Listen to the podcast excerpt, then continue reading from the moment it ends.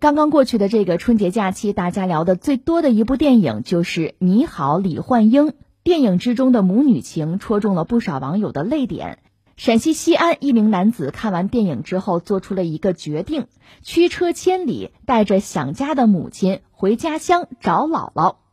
最近家住陕西西安的冯先生和父母一同在西安过年。大年初三看完电影之后，他深受感动，几度落泪。回家之后，他准备给母亲拍一个小视频做纪念，没想到妈妈难掩对故乡和年迈双亲的思念而落泪。冯先生说，家里姥姥姥爷今年八十多岁了，在山东德州的老家生活。我妈平时比较忙，也没有时间回去。看到妈妈想家了，冯先生当即决定带着妈妈去见姥姥和姥爷。冯先生和父母一家三口做完核酸检测，冯先生和爸爸轮流开车，带着妈妈踏上了返乡之旅。一路上，妈妈高兴得像个孩子。从白天到黑夜，近千公里的路，他们开车跑了十多个小时，终于抵达了母亲的老家。冯先生说，快到家的时候，妈妈激动不已，而年迈的姥姥已经在家门口迎接等候多时。一下车，我妈就特别激动地抱着我姥姥。看到妈妈满脸的笑容，一切都值了。珍惜当下吧，爱就是陪伴。说到这儿，想问了，你想为你的李焕英做点什么呢？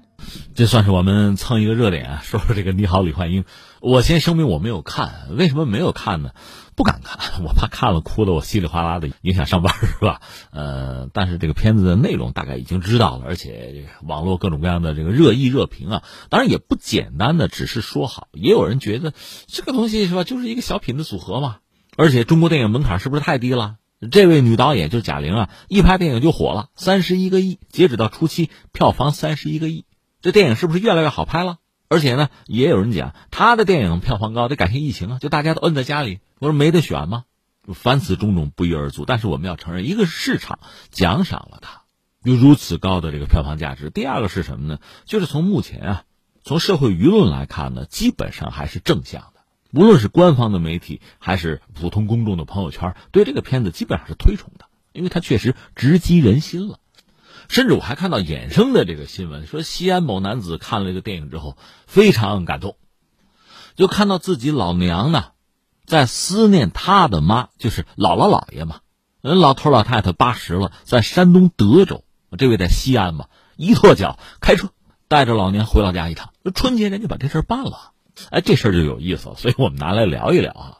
今天这个时代吧，有人说这个全球化现在不是被按了暂停键啊、预阻啊等等，但是网络确实把整个世界已经连通在一起了，它会影响方方面面，影响各个行业。你比如拿影片来说，包括你看我们的节目也是一样啊，就是你这个东西摆在这儿，大家可能关注啊，产品嘛你体验一下，然后大概就是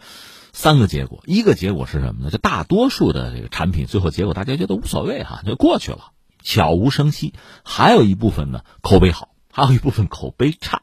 然后就会出现一个什么呢？出现一个二次的发酵，一个传播。所以你看产品出来，这是第一波，然后呢公众的热议热评，这是第二波。所以最后出现的结果是什么呢？强者益强，弱者益弱，好的越来越好，差的越来越差，会出现这样一种分化。当然还有很多的产品引不起大家的兴趣啊，就只能匆匆过客就完了。而你好李焕英显然是前者，就是这个片子拍的大概打磨这剧本花了三年吧，原来是个小品，后来扩充成一部电影，然后呢就是投资可能有五百万低成本吧，结果赶上春节档这个大卖，形成一个公众热议的话题，在传播，在相互的震荡啊、刺激发酵，就更热卖，大家更热议，形成了一个正循环而不是负循环。所以有了今天的成绩，就是到了初期三十一个亿嘛，甚至有人预测是不是都会到五十亿啊，那再说。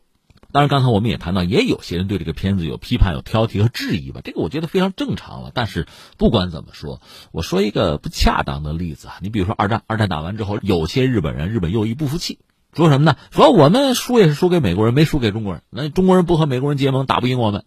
你这不扯淡吗？仗不是这么算的，输了就是输了。况且日本人的输，盟军盟国的赢，也不是因为最后美国那两颗原子弹，它是一个积累的过程嘛。翻回来再说，这个电影也是这样，你可以举出各种偶然性、各种主客观的因素啊，但是呢和这个片子相提并论的还有好几部啊。同时出现在市场上，它既然能够火，自然有它的道理。当然我这么说你是不是觉得有点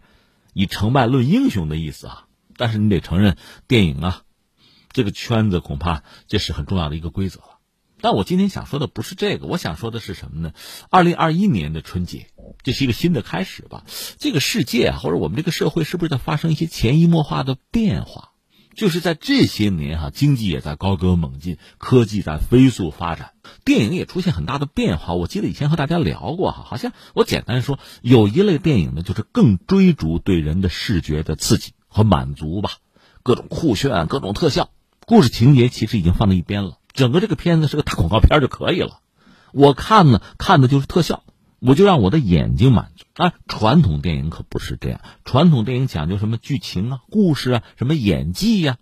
什么悬念那些东西，视觉是很重要的一个因素，但不是唯一的。所以我甚至在猜电影是不是要分化哈、啊。但是现在像《你好，李焕英》这样的这部电影呢，成本不是很高，讲的就是一个很普通的老百姓的亲情故事嘛。但是它的火爆，最后你用什么来解释？这里边呢，我想啊，智者见智，仁者见仁。那你要让我说，我觉得是什么？是需要，就是活在当下的人们，这个社会的成员们，我们需要需要这类的文艺作品，讲述现当代的故事，讲述我们身边的故事，讲述和我们的情感有关的故事，它直击人心了，它很实在，很厚道。那贾玲大概说过类似一句话，她说我搞电影我很浅薄，她确实也很浅薄，她什么都不懂嘛，菜鸟嘛，那靠什么呢？只能靠真情实感，别的靠不住啊，或者说他也不懂啊。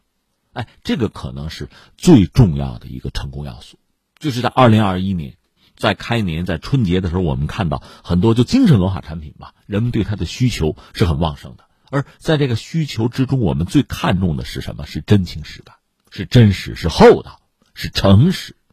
是纯粹。所以你看，围绕着贾玲，包括里边的这个女演员就张小斐哈、啊，各种故事就出现了。那贾玲是个厚道人嘛，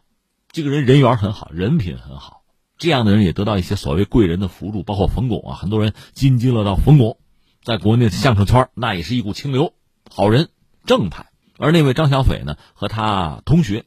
好几个哈、啊，就明星嘛，女明星嘛，演艺事业早有成就，而他呢，这辈子凄苦不堪，到现在终于有了一个翻身的机会。像这些故事不就是我们想看的那些东西吗？你看好多穿越小说，很多网络小说讲的不也是这些东西吗？一个草根怎么样通过奋斗，通过诚实，通过善良，最后获得成功。在我们身边有这些故事啊，我们其实真正期待的是这些东西啊，然后他给我们了。虽然我相信这个片子啊，肯定会有很多槽点，肯定会有很多不成熟，甚至你可以说它就是几个小品演员攒起来的一个东西，它和我们理解的，和我们就是想象中、记忆中、期待中的电影可能还有差距哈、啊。这个我觉得不用否认，恐怕真是如此。但是它给了我们最需要的、最重要的那个东西就够了，所以它的成功我想可以这样来解释。另外，这是不是也是一个预兆，就是到了二零二一年，我们做产品的，不管是做精神文化产品啊，还是做其他的什么产品服务啊，我们的企业，我们的商家真的要考虑是什么呢？你怎么来给到消费者，给到客户啊、用户真正需求啊，你能满足他，满足他的内心，你能想办法和他去共鸣，而不是简单的靠什么酷炫啊、特效、特技，那些东西是没有灵魂、没有感情的。所以下面我特别强调的是什么呢？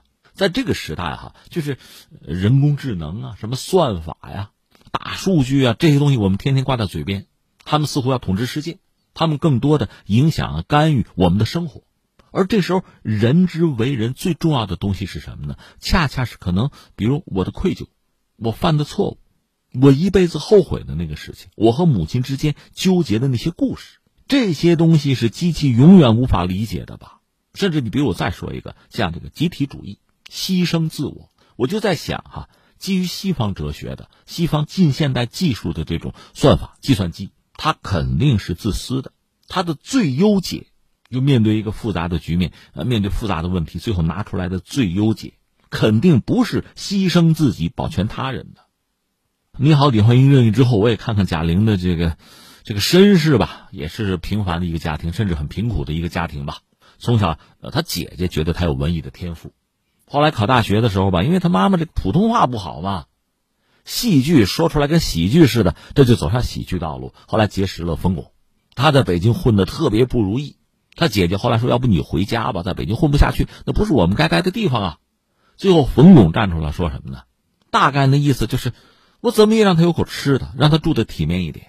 我让他挣点钱。但是你仔细想这个话哈，就冯巩说这个话，你让他多挣钱，无外乎是从你的盘子里切一块肉给他嘛，就是你要帮他的忙，你要成就这个人嘛，凭什么？我们听到的正常的故事，难道不应该是这样吗？这个师傅带徒弟，教徒弟一些招法，然后让他去挣钱，再然后师傅是切这位徒弟盘子里的肉，应该是这样啊，这不才是最优解吗？但是我们也知道，古今中外，就人和人之间的感情啊，绝不简单的是算法或者说人工智能就可以理解的。什么叫相濡以沫？什么叫舍己为人？什么叫舍身取义？狼牙山五壮士，八女投降，你按正常的算法，你打到最后，你很英勇，你弹尽粮绝，投降就可以了。但是你要知道中华民族的什么传统啊，什么气节呀、啊，汉贼不两立啊，你要知道这些东西，你就可以理解。你要单靠算法，靠利己，你是得不出这个结果的。当这几个八路军的战士和大批的敌人对峙的时候，胜负已分呐、啊，仗都可以不打了。甚至当当年日寇侵略中国的时候，你如果列一个单子，看看双方的实力，仗可以不打了，直接投降，跪了就是了。那还会有今天吗？扯远了，扯回来我们要说是什么呢？就是人的真正的这种情感，一个堂堂正正的人，他对待世界的这个态度，这些东西其实是我们最珍视的东西。有时候我们自己做不成英雄，但是我们应该崇尚英雄。在现实生活中，我们可能做的没人家那么厚道，那么仗义，但是我们知道那是我们推崇和尊重的目标，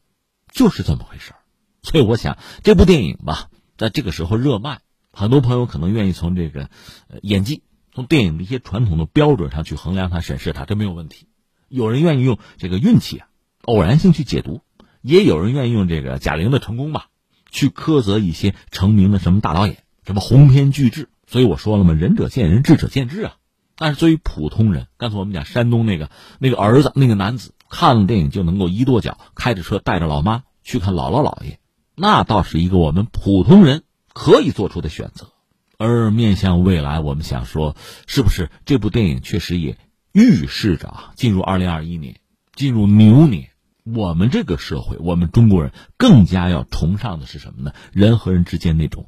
真实的交往，真切的情感。我们是不是可以从以往我们沉浸其中的那些高科技、新技术带给我们各种各样的酷炫和虚幻之中抽身出来，去看看我们身边的人，我们的家人，我们的朋友，看看我们能帮他们，能为他们多做一点什么。这是人之为人的根本。最后我还要搬出那句话，人是万物的尺度。